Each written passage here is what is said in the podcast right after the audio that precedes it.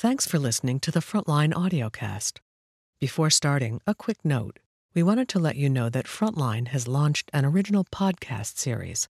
The Frontline Dispatch expands our tradition of tough, fair, investigative reporting into the audio space.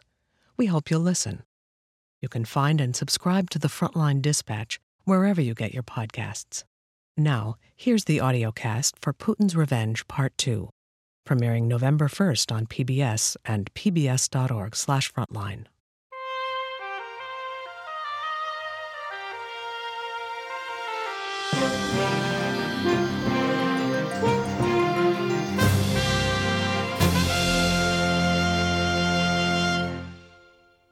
Tonight, There's this grievance that's eating away at Vladimir Putin. The FBI detected more attempts. Russian hackers are behind those attacks. America in the crosshairs.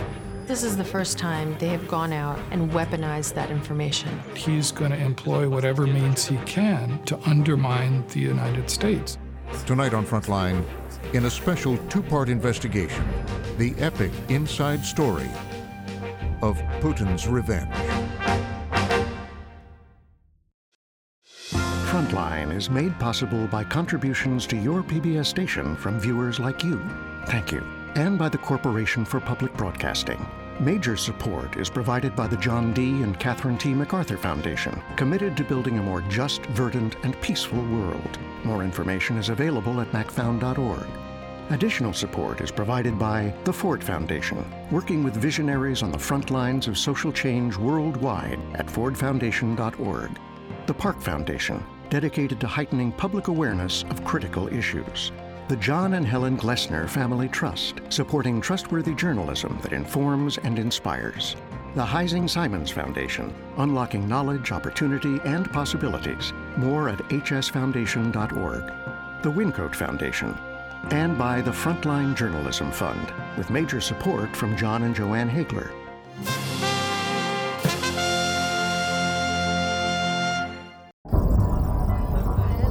Cyber attack began with an email. Hi, John. Someone just used your password to try to sign in to your Google account. John Podesta, in his role as chairman of Hillary Clinton's campaign, gets a lot of email. New York Times reporter Scott Shane. So he has other people who are, you know, checking out his email as it comes in. Google stopped this sign in attempt. You should change your password immediately. But this was not from Google. It had been sent by Russian hackers, a computer phishing attack. Spear-phishes are a term of art in the cyber world for emails that are meant to look legitimate. Washington Post reporter Ellen Nakashima. Someone's tried to use your password to get into your account. Please uh, click on this link and change your password immediately. A number of people had access to my email account, John Podesta. uh, one of whom checked with one of our security people about whether it was a phishing email, was told no, it was real. This is a legitimate email. John needs to change his password immediately. and he meant to type illegitimate, or so he says to us. New York Times reporter David Sanger. So, but for a two letter typo, the chairman of the Clinton campaign's emails may not have been spread to the world. Uh, At the time, I was not aware that I had been hacked.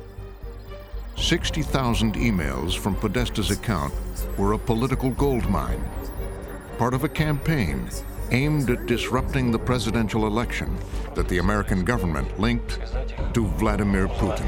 Vladimir Kara-Murza is a Russian opposition politician. If it were possible to create doubts and to create chaos with the political system of a major Western democratic country like the US, I think that will cer- certainly serve the propaganda goals of Vladimir Putin's regime. It would be Vladimir Putin's revenge for a lifetime of grievances, Mr. Gorbachev, tear down this wall. reviving the old Cold War with new weapons, We have the responsibility to advance freedom and democracy. an epic struggle Everywhere that freedom stirs, let tyrants fear. between the leader of Russia and American democracy. The United States will continue to stand up for democracy and the universal rights that all human beings deserve. Сочи, Российская Федерация. a live look now at Sochi. Today's opening ceremony takes place. It cost Russia close to 50 billion. In the winter of 2014, Russian President Vladimir Putin put on a show. Author Peter Baker. For Putin, hosting the Olympics is the crescendo of his campaign to revive Russian greatness. Former Deputy Secretary of State William Burns. It was the kind of pageantry which Putin and Russians in general loved. He was riding very high. This was, you know, a moment of personal and national triumph from his point of view. The Games were an announcement that the world needed to pay attention to Russia and Vladimir Putin. 22-е зимние Олимпийские игры в Сочи объявляю открытыми. Author Susan Glasser. Sochi was a huge moment for Vladimir Putin, and it was meant to be his validation and crowning moment of acceptance on the world stage as, uh, you know, sort of the new Russian czar. But Putin's moment of glory was tarnished by troubles just over Russia's border in Ukraine. Ukraine is stuck very much in the middle. Most geographic. Protests in neighboring Ukraine. What is Russian To? Putin, the crowds were a repudiation. The protesters demanded their government move away from Russia and toward the West. Coming in the midst of his Olympics, Putin saw something else. Putin was sure that that was a real conspiracy to rain on his parade. Author Mikhail Zygar. That his enemies wanted to, um, to steal his his Olympics. As the crowds grew, Putin suspected the involvement of Russia's longtime adversary, the United States. Putin himself believes that it was the United States. Journalist Yevgenia Albats. You know, he honestly doesn't believe that people can get out on the streets just because they uh, don't like people in power. It was a view widely held in Putin's circle. Senator Andrei Klimov. Mr. Obama and others, they decided that America can do whatever they like to, to spread democracy, as they call it. How many diplomats from the United States were at that time in Kiev? How many? American diplomats were in the midst of the protesters. In Kiev's main square, the Maidan. Assistant Secretary of State Victoria Nuland was one of them. Ukrainians hit the street all over the country, including in Kiev. And that's how Maidan starts because they want Europe and they don't want further dependency on Russia. Journalist Julia Ioffe. So you have Toria Nuland going out and handing out sandwiches on the Maidan. A gesture of we're with you in your fight for democracy, which is not different from the American stance traditionally all over the world. To Putin, Nuland's presence was proof the Americans were pulling the strings. Putin is very, very good at weaving a narrative that suits his larger political purpose. It was very useful for him to make me and us the poster child for interference in another country's affairs. His belief that Americans were interfering in Russia's sphere of influence was not new. He had spent a lifetime wary of the United States. As a young KGB officer, he was trained to spot American conspiracies. Mr. Gorbachev, tear down this wall. Posted to Dresden, East Germany, he watched firsthand the crumbling of the Soviet Empire. Be a year remembered for communism's loss. Peter Baker. The quote that he said once that really was so revealing that the collapse of the Soviet Union was the greatest geopolitical catastrophe of the century. That's how he saw it.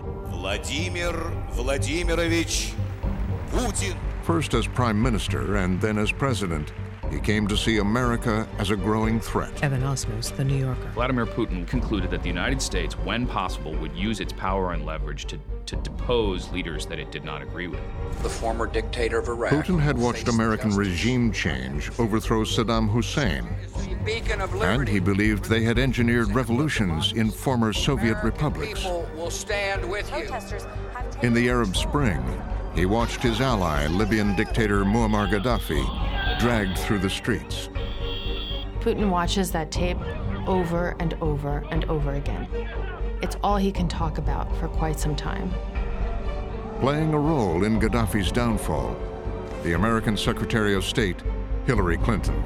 Gaddafi must go, and the Libyan people deserve to determine their own future. And in Russia, as massive protests broke out just outside the Kremlin walls, Putin believed America had crossed the line, and he blamed Hillary Clinton.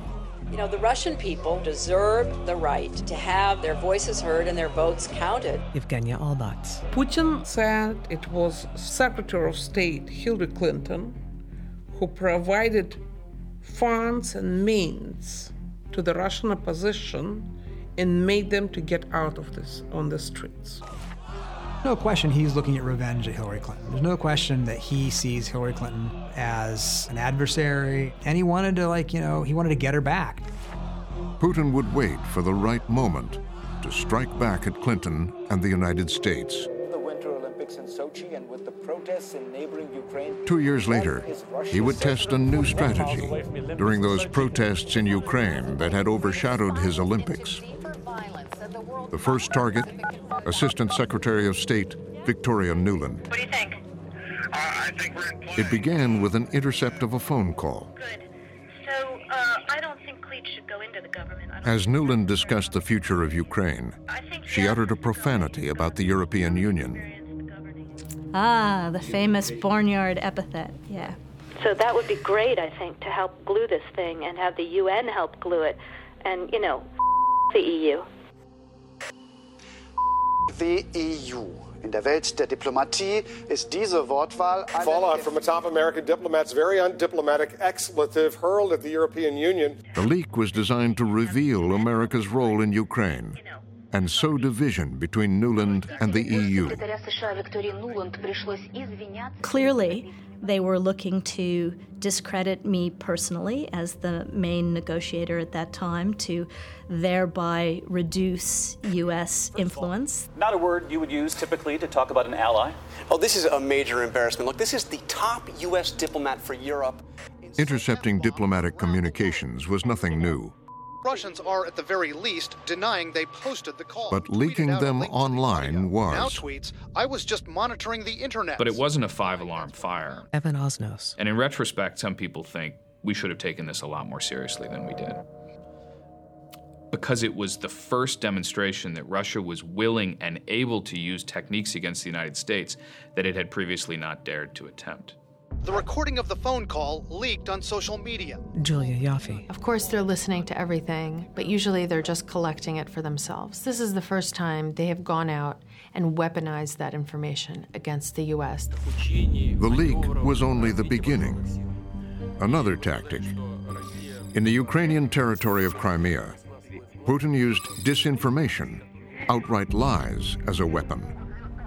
They moved in with uh, what the Ukrainians called little green men, Steven Pifer was U.S. Ambassador to Ukraine. and they were clearly, by the way they handled themselves and their weapons, professional military. Wearing Russian style combat uniforms, but no insignia. Forces in the thousands seizing territory. Putin knew an invasion of Ukraine would be a clear violation of international law and inevitably provoke an American response. So the troops were disguised, and he denied they were his. Former U.S. Ambassador to the OSCE, Daniel Baer. I think it was a tactically impressive move that he was able to basically invade a huge chunk of a neighboring country A tug of war in Ukraine where more soldiers and do it in a way that made it difficult to figure out exactly what was going on unt- until it was too late. Russia seized Crimea without firing a shot. Putin had successfully used disinformation and weaponized leaks. He was also testing something else Russia's cyber capabilities. There is a cheap way to intimidate other countries. Politico reporter Michael Crowley. What Putin has are armies of people at laptops harassing, intimidating, and even manipulating the information and news that we read. New York Times reporter David Sanger. Ukraine, more than any other country, is the petri dish in which the Russians conduct their experiments in cyber operations. where they worked on manipulating elections, where at Christmas time of 2015, turning off the power to a quarter of a million people, the Russians figured out just how far they could go without provoking a reaction from us. As the cyber attacks and disinformation ramped up, Russia began operating on a new front in eastern Ukraine. The new front line of eastern Ukraine's war. Evan Osnos. The use of paramilitary forces, the use of cyber warfare, the use of conventional military, all of that, and disinformation amounted to an entirely new form of warfare, uh, what became known as hybrid war. In Washington, the American government was struggling to devise a response to Putin's actions. How do you deter behavior when the other side is basically denying that it's even taking place? When the other side is saying, I don't even know what you're talking about, we're not involved. President Obama says he's deeply concerned about In that several phone calls, President Barack Obama confronted Putin about the little green men. Tony Blinken was in the Oval Office for those calls. Putin denied their presence. And it was striking and flat out lying about Russia's presence in Ukraine. and Obama would say to him, Vladimir, we're not blind. We have eyes. We can see. And Putin would just move on, as if nothing had happened. At the Pentagon, some believed Putin only understood one thing military force. Former Deputy Assistant Secretary of Defense Evelyn Farkas. The most important thing that we could do was to deter Russia. And the best way to do that, we thought in my office, was to make the Russians afraid that they would have to pay a higher price for their military intervention. The higher price would be a price in Russian lives. That if we had anti tank weapons, the Russian tanks coming at the Ukrainians would get hit and Russian soldiers would die. Yesterday's the CIA director agreed that tough action was needed. John Brennan. I remember being on the schoolyards of New Jersey when I grew up, and you know, bullies and try to intimidate, and they keep moving forward unless they get their their nose bloodied a little bit. And I felt as though Mr. Putin really needed to get his nose bloodied, um, and I think it would have caused him to back off because, like most bullies, he knows that he can't stand up uh, to others. It's a lot of uh, bluster. But the president was reluctant to be drawn into a conflict with Russia. He would not approve providing weapons to the Ukrainians. Peter Baker. Obama responds to Ukraine by imposing sanctions, and they begin to penalize Russian businesses and Russian individuals that they blame for uh, being part of this. Some who had dealt with Putin worried sanctions would not stop him. Victoria Nuland. I think that Putin successfully calculated that the hammer would not come down on him in a critically painful way if he did things d- deniably, stealthily, if he probed, um, and if he sort of boiled the frog uh, hotter and hotter and hotter rather than attacking directly. And he was right. Soon, Putin would go further and directly take on the United States. It's a revenge and it's an equalizer. It was retribution. Former Obama advisor Celeste Wallander. It's you interfere in our politics, we're going to show that American democracy is not so solid, that American exceptionalism is not uh, so pristine, and that you too um, can be vulnerable to interference and chaos and embarrassment in your political processes. The chance to strike at American democracy came just a few months later. It's the season of politicians making big announcements, and today we got one. As the country prepared for the 2016 presidential election, We are going to start winning big league. the insurgent candidate, Donald Trump, was dominating the headlines and generating attention. Great again. Evan Osnos. When Vladimir Putin looked over at the US presidential election, he saw one candidate who was voicing positions that were very consistent with what Russia would have wanted in the world. I think I'd get ver- along very well with Vladimir Putin. I just For think so. years, Trump had been outspoken in his praise for Putin. I was in Moscow recently, and I spoke with President Putin, who could not have been nicer. Author and journalist Peter Baker. He was personally invested in the idea of Putin as a friend. He said maybe he'll be my BFF. Maybe you know he and he and praising him to the to the point where he would even uh, defend Putin against anybody who said any negative things about him. I think in terms of leadership, he's getting an A and our president is not It doing so appeared well. that Donald Trump was the kind of candidate Vladimir Putin could like. Former National Security Advisor Stephen Hadley. President Putin's view of Trump was a penchant for authoritarianism, backing off of human rights, and talking about wanting to have a more positive relationship with Russia. What's not to like if you're Vladimir Putin? It sort of sounds like a, he's one of us. We will build a great As Trump closed in on the nomination, he assembled a team with connections to Moscow. If you're Putin, you see Trump hiring and reaching out to a series of political advisors who have similar sympathies and or links to Russia. The New Yorker's Ryan Lizza. You see the campaign manager Paul Manafort who worked for pro-Russia Ukrainian parties and then this relatively obscure national security advisor named Carter Page who is much more amenable to Moscow than some of the hawks. You add into that Michael Flynn, the national security advisor, who Putin had dinner with in, in, in, Moscow. Just all of those links, from Moscow's perspective, they had to be thinking, wow, this is someone, at the very least, we can do business with. Vladimir Putin had another special reason to be interested in the election. Hillary Clinton is trying to lock down the Democratic nomination. Hillary Clinton. We've had some very tough dealings with one another, and uh, I know that he's someone that you have to continually stand up to because, like many bullies, he is somebody who will take as much as he possibly can unless you do. He believed Clinton had crossed the line and interfered in Russian politics during those anti Putin protests. And now, a chance to strike back. Greg Miller, The Washington Post. All of the time, there's this probing that's going on, poking around in sensitive systems. Russian hackers had already breached American government computer networks. The State Department had been penetrated, the White House had been penetrated, the Pentagon had been penetrated. Now, a new target the computer network inside the Democratic National Committee. They were almost the perfect target. Evan Osnos, The New Yorker. They didn't have the full protections of a government agency, but they had much more valuable information than an ordinary private organization. The attack inside the DNC network wasn't secret for long. Ellen Nakashima, The Washington Post. The first intrusion into the DNC, these were initially detected by the NSA, who shares the information with the FBI. And those intrusions, first intrusions in 2015, were by the uh, uh, group known as APT 29 or Cozy Bear. APT 29 was already known to American investigators. Cozy Bear were Russian hackers. There was a pattern in terms of the tools used, in terms of the nature of the probing that they saw, that led to, that pointed back to Russia pretty early on.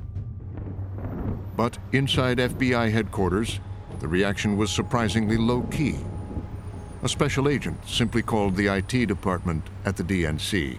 David Sanger, New York Times. You had nine months during which an FBI special agent was trying to communicate with a young IT professional at the Democratic National Committee who didn't even believe that the guy on the other end of the phone was an FBI special agent.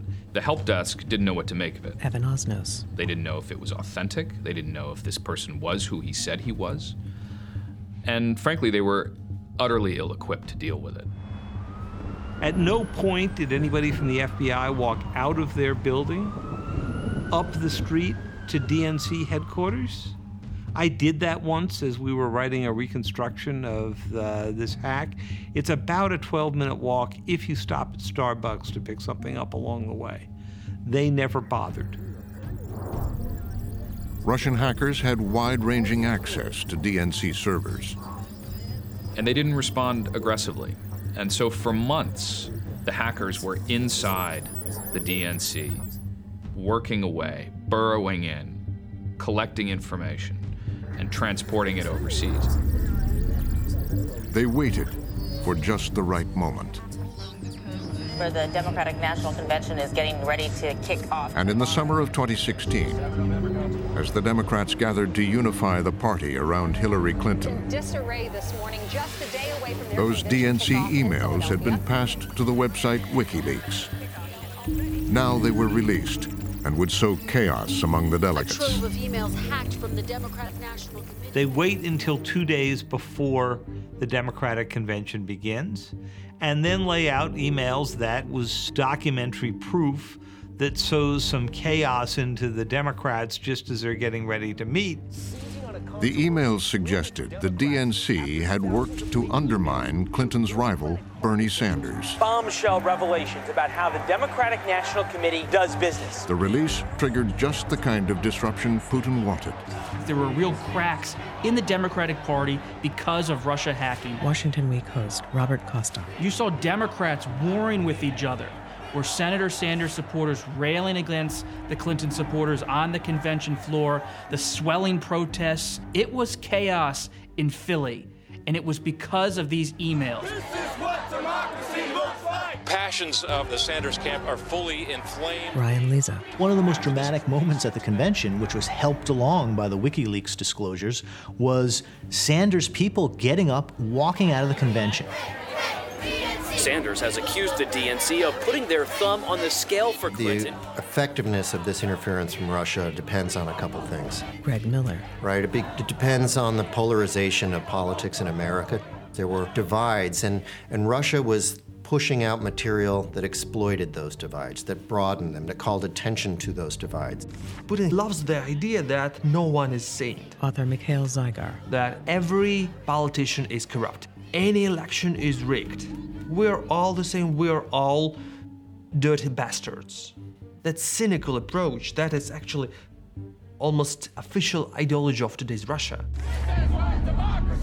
Clinton's going to need those Sanders supporters, but there is some damning information that As came the DNC today emails made news, Donald Trump was quick to seize the story. Scott Shane, New York Times. Was sort of fresh inside material from the other side that he had um, to draw on. I mean, for, for Donald Trump, it's it's sort of a godsend. I'm not going to tell Putin what to do. Why should I tell Putin what to do? He Trump didn't focus on the source of the leaks. He exploited the content of the emails. It's not even about Russia or China or whoever it is that's doing the hacking. It was about the things that were said in those emails. They were terrible things. Greg Miller. Trump's willingness to exploit the situation, to use all these emails, really compound the impact. I mean, Russia couldn't have envisioned that it would have a candidate willing to do that. That is a huge factor. Still, Trump couldn't avoid questions about Putin and the Russian hacking. What do I have to get involved with Putin for? I have nothing to do with Putin. I've never spoken to him. I don't know anything about him other than he will respect me.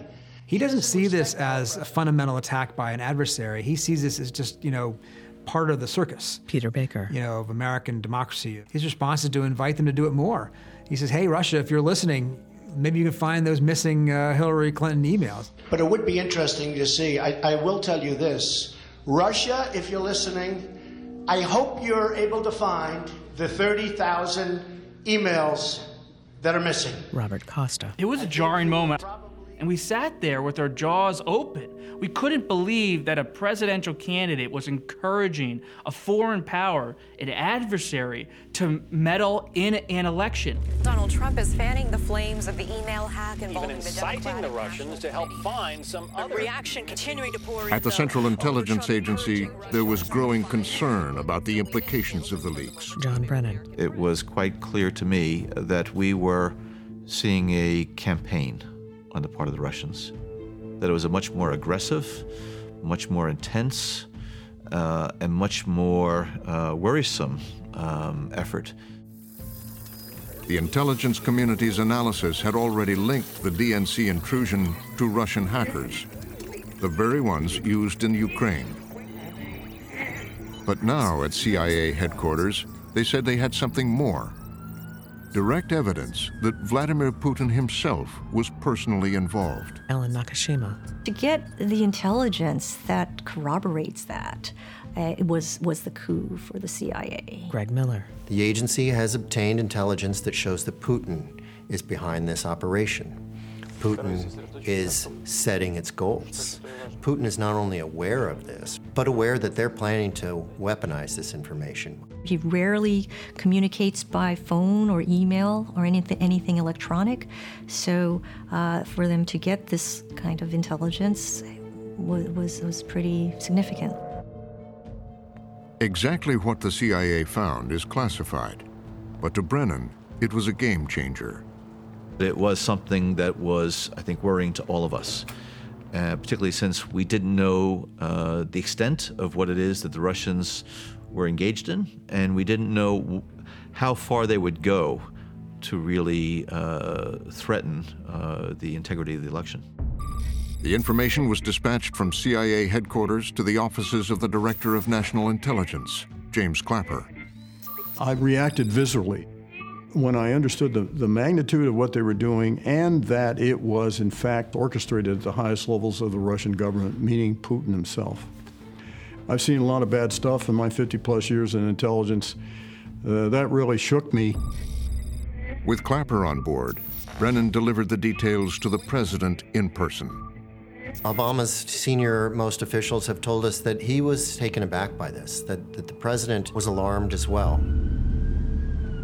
At the White House, some wanted the president to sound the alarm to the American people. Peter Baker. There's a big debate inside the Obama administration. What kind of action should they take? How public should they be about uh, uh, raising the alarm?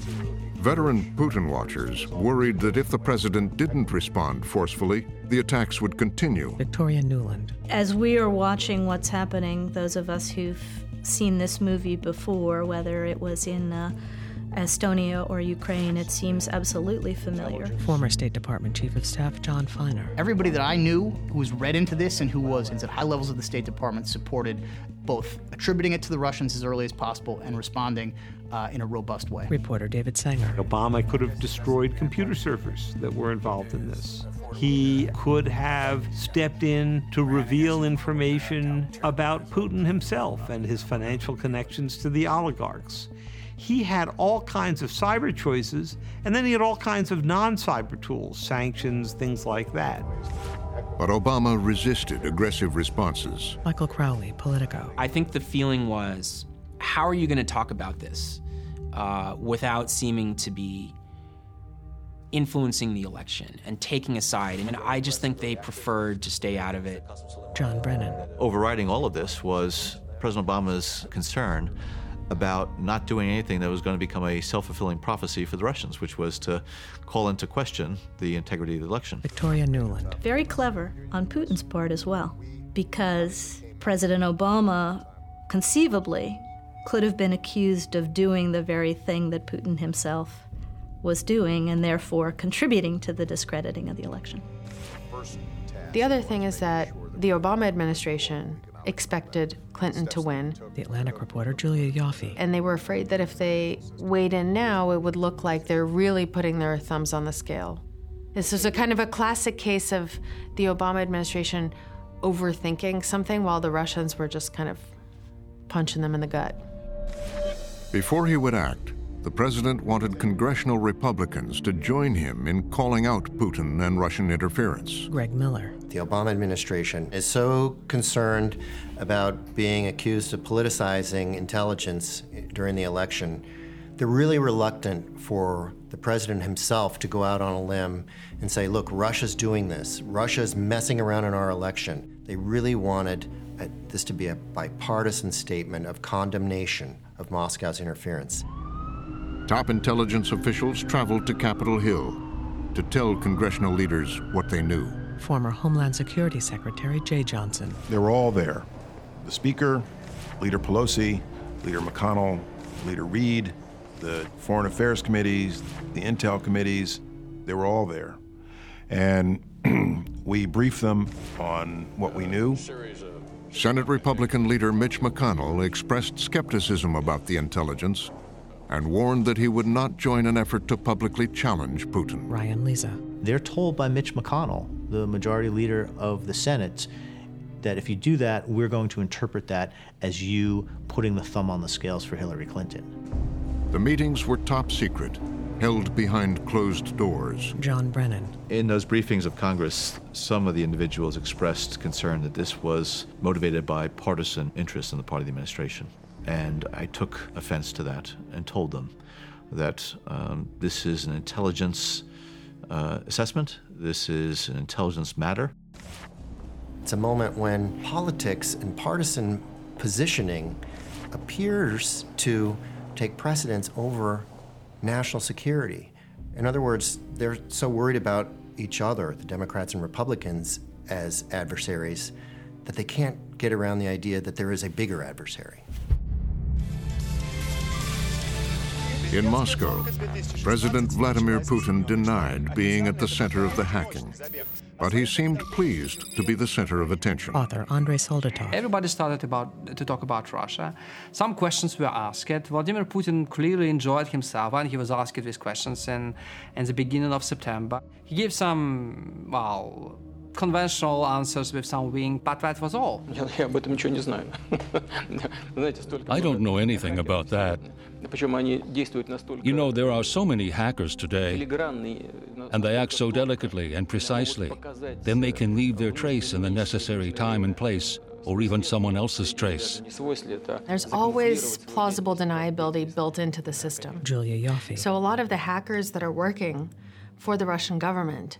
They're not necessarily wearing, you know, epaulets and uniforms. They're not necessarily sitting in GRU bunkers in Moscow or somewhere in Russia. A lot of them are freelancers. Does it even matter who hacked this data from the campaign headquarters of Mrs. Clinton? Is that really important? The important thing is the content that has been given to the public. Former Deputy Assistant Secretary of Defense Evelyn Farkas. The Russians were, were not really denying it. This is classic Russian tactic where they they it's deniability. There's a veneer of deniability, but at the same time the Russians are telegraphing with kind of a wink We'll see what we can do. In September, President Barack Obama decided to personally deliver a warning to Vladimir Putin. The scene was the G20 summit in Hangzhou, China. Former CIA Director John Brennan. We had talked about the importance of making sure that President Obama seized that opportunity so that Mr. Putin understood the, the gravity of this, uh, the seriousness with which Mr that President Obama viewed it, and uh, the need to cease and desist. They posed for formal pictures. Later, Obama pulled Putin aside. Greg Miller, Washington Post. And the pictures from that meeting are pretty extraordinary. President Obama is looking down on Putin and says, We know what you're doing, and you need to stop it.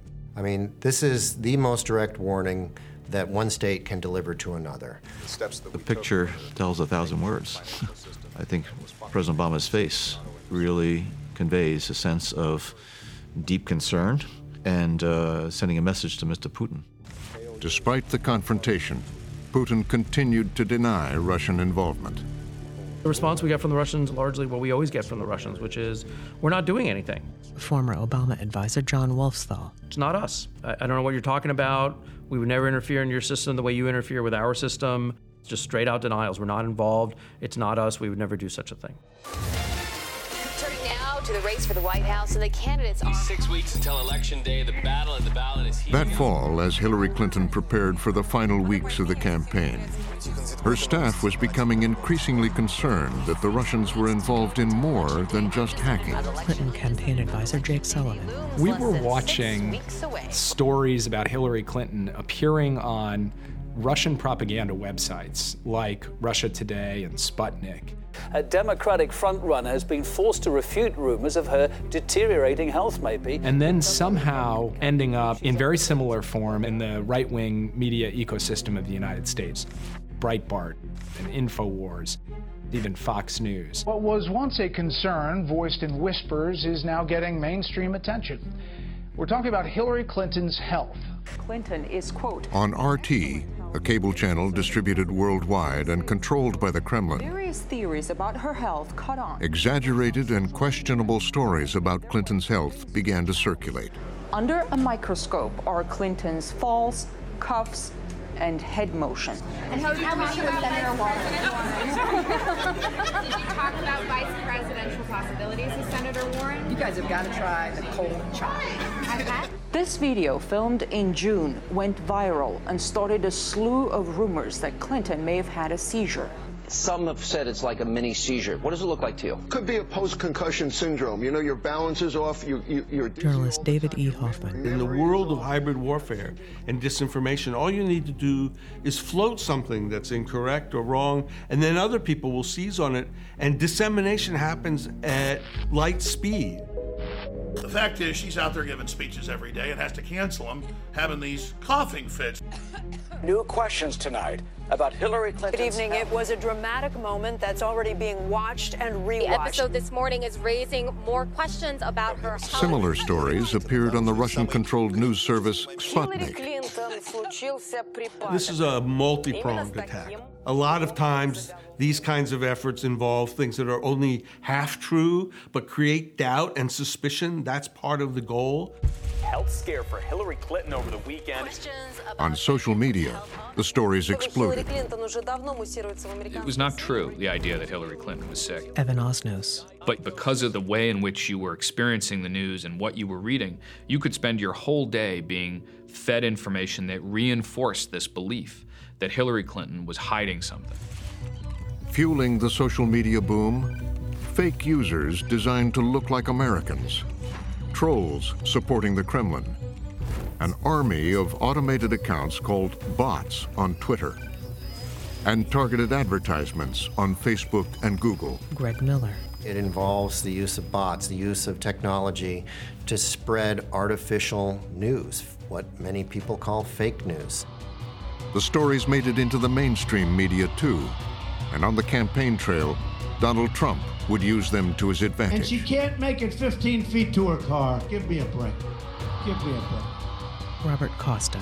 He would cite material that was from what we used to call the fringe, but the fringe became the center of American political life. Give me a break. And some of that fringe involved Russian stories that weren't accurate. Because what Putin was trying to do was to show that everyone's lying, everyone's cheating. Former Deputy Secretary of State Antony Blinken. There is no objective truth. And there is no difference between what you hear from Western media uh, and what you hear in, say, Russia's media. Uh, that was the line, and he became increasingly successful in blurring it for people, including in the United States and the West. Top Democrats are accusing very senior levels of the Russian government of trying to. Did Russia do the hackings? Did they do it to influence the American political election? As the size and scope of Russian interference intensified, the intelligence agencies grew increasingly concerned.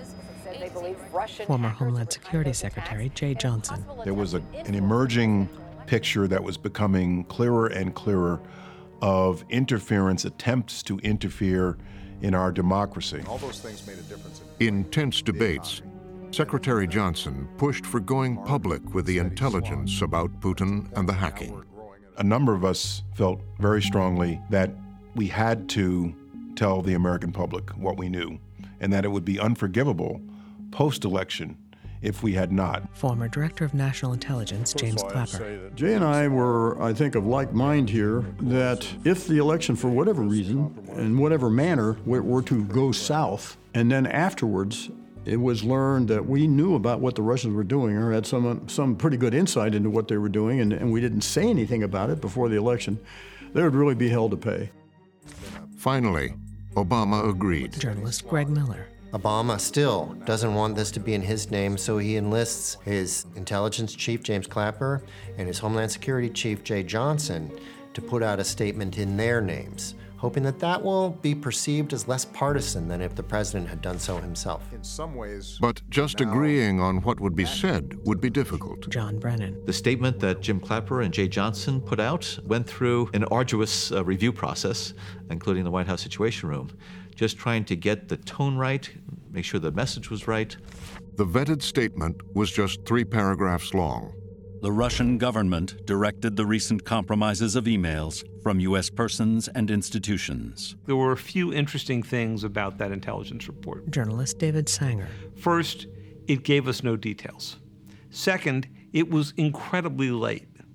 And it took the intelligence community um, more than two months to be able to come up with a few sentences that essentially confirmed that story.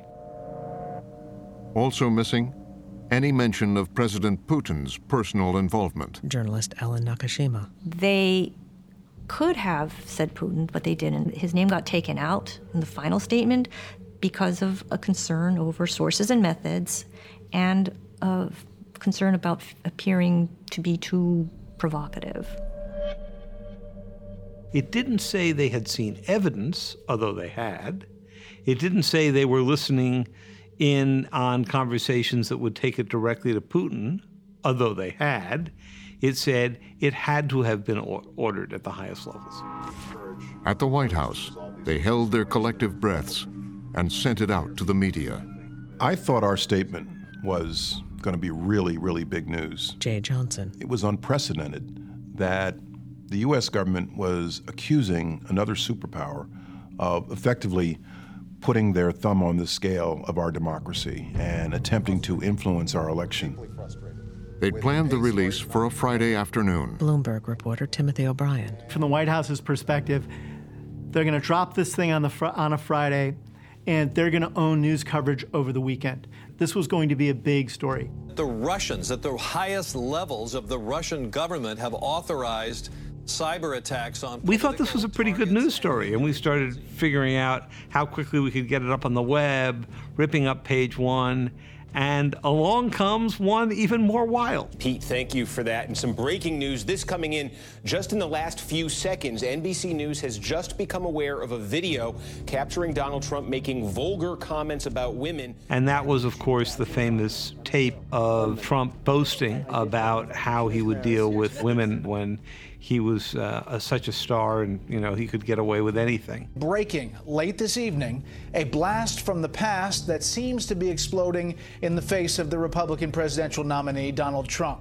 News of the tape broke at 4 p.m.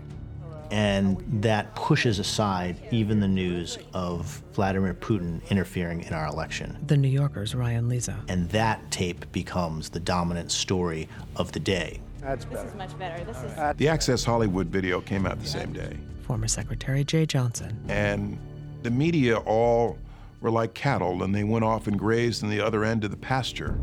It's the audio recording sending shockwaves across the presidential. Biden called Trump's comments disgusting. Of deeply offensive comments Trump made about. Greg Miller. And it's like an avalanche. I mean, the warning that the Obama administration was desperately trying to convey with that statement uh, ends up at the bottom of that avalanche.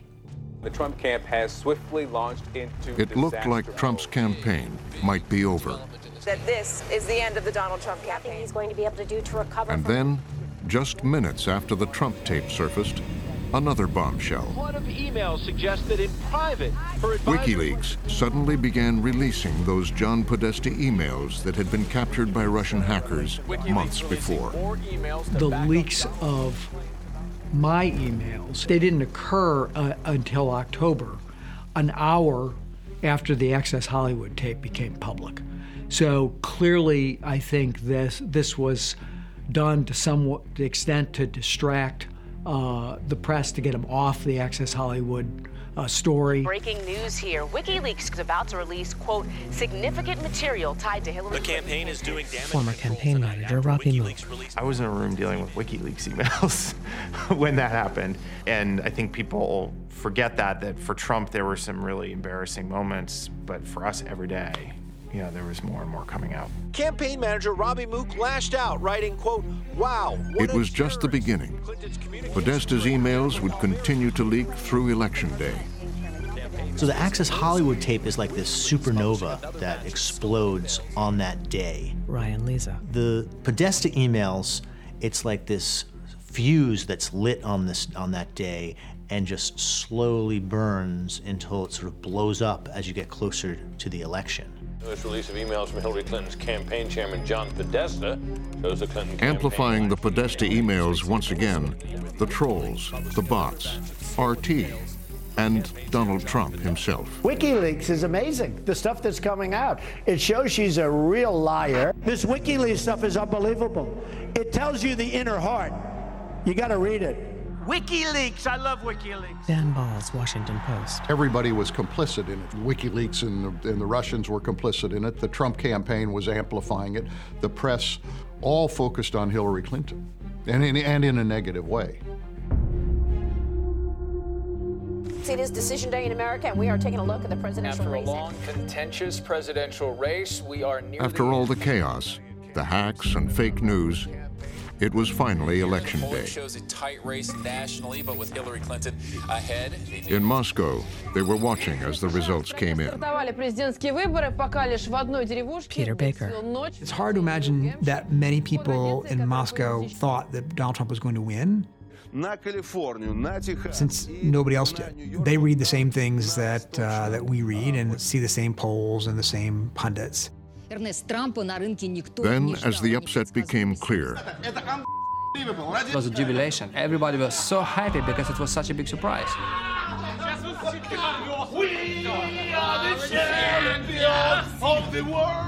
Author Andrei Soldatov. Everybody believed that there is a special agreement, secret agreement, between the elites to get Clinton elected. Behind the scenes at the Duma, some Russian legislators collectively raised a champagne toast. They didn't expect Trump to win. Julia Ioffe. They just thought they were going to bloody Clinton's nose.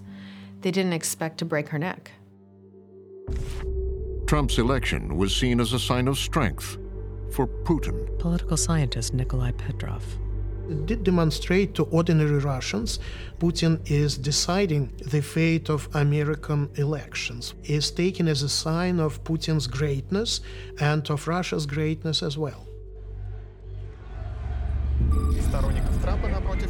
Donald Trump's surprise win and uncertainty surrounding What may be one of the biggest political stunners in U.S. history. I, Donald John Trump, do solemnly On January 20th, that I will faithfully execute the candidate Putin had supported became the President of the United States. protect and defend the Constitution of the United States. Former Putin advisor Gleb Pavlovsky. Я не знаю, кто именно поверил в Америке, I don't know who in America believed that Putin elected Trump, но Путин в это but Putin believed that.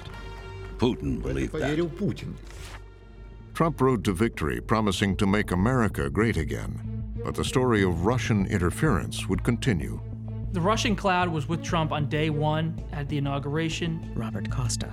It's with him months later, and it will probably be with him even until the end of his presidency. Michael Flynn resigning under fire. Sessions doubles down, categorically denying that he recused lied. himself. His presidency was increasingly consumed by questions about possible collusion between his campaign and Russia. Peter Baker. This is the story that won't go away, and it eats away at Trump. He, he watches TV, he sees it in the paper, he hears people talk about it, and it just gnaws at him. This Moscow bank that acts as a front for Russian espionage. President Trump has fired James Comey as the director of President the FBI. Trump now facing outrage after firing Comey. Vladimir Putin is now at the center of a major American political scandal. The Senate has passed a bill to impose new sanctions on Russia. David E. Hoffman. Putin has strutted back onto the stage, you know, shoulders back, saying Russia's here. But he's also created a terrible backlash, and I don't think we know yet where that's going to lead. bill slapping new sanctions on Russia now headed to the president's desk. The conflict between Putin's Russia and America only seems to deepen. President Donald Trump revealed highly classified information to the, the law, Russians. and did he compromise national John Brennan. Mr. Putin sees these things in zero sum fashion. If the U.S. president or the U.S. is diminished in the eyes of the world, it just benefits Russia. To me, I think Mr. Putin sees this as a tremendous success. Tonight to the appointment of a special counsel to the Russia bombshell email chain on Donald Trump Jr.'s Russia meeting. A spy, Donald Trump Jr. a master bureaucrat, a strongman. Vladimir Putin and his quest for revenge has cast a shadow over American democracy. Counsel Robert Mueller has issued James subpoenas Clapper. to Well, he's got to be pretty happy. He personally and, and the Russians collectively and has way exceeded uh, expectations, uh, which was to sow discord and discontent uh, in this country, and they uh, they succeeded eminently. Facebook has been under scrutiny for weeks after admitting Russians used the platform. And by the way, the Russians aren't going to stop. Their experience in uh, our 2016 election is going to embolden them to interfere in the future, maybe more aggressively. Three people with ties to President Trump are now facing Manafort charges. and Gates indicted by federal grand jury on 12 A counts. former Trump campaign aide has pled guilty pled to guilty and is now cooperating with the Mueller investigation.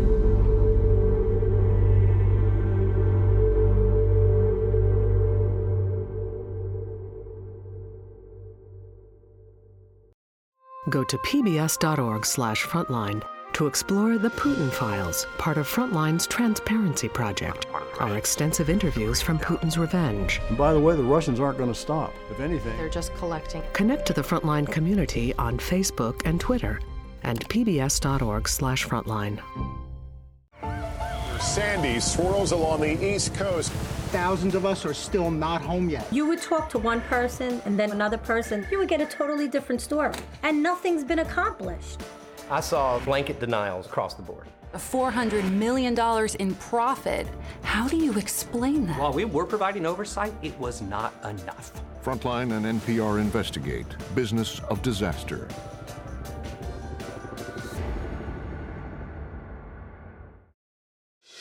Frontline is made possible by contributions to your PBS station from viewers like you. Thank you. And by the Corporation for Public Broadcasting. Major support is provided by the John D. and Catherine T. MacArthur Foundation, committed to building a more just, verdant, and peaceful world. More information is available at macfound.org. Additional support is provided by the Ford Foundation, working with visionaries on the front lines of social change worldwide at fordfoundation.org. The Park Foundation, dedicated to heightening public awareness of critical issues. The John and Helen Glessner Family Trust, supporting trustworthy journalism that informs and inspires. The Heising Simons Foundation, unlocking knowledge, opportunity, and possibilities. More at hsfoundation.org. The Wyncote Foundation, and by the Frontline Journalism Fund, with major support from John and Joanne Hagler.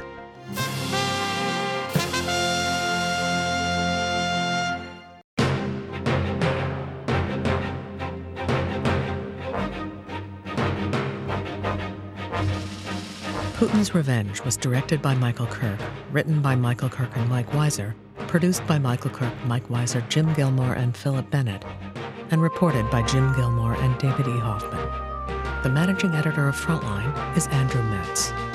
The executive producer of Frontline is Raney Aronson-Rawls. Frontline Putin's Revenge is available on DVD.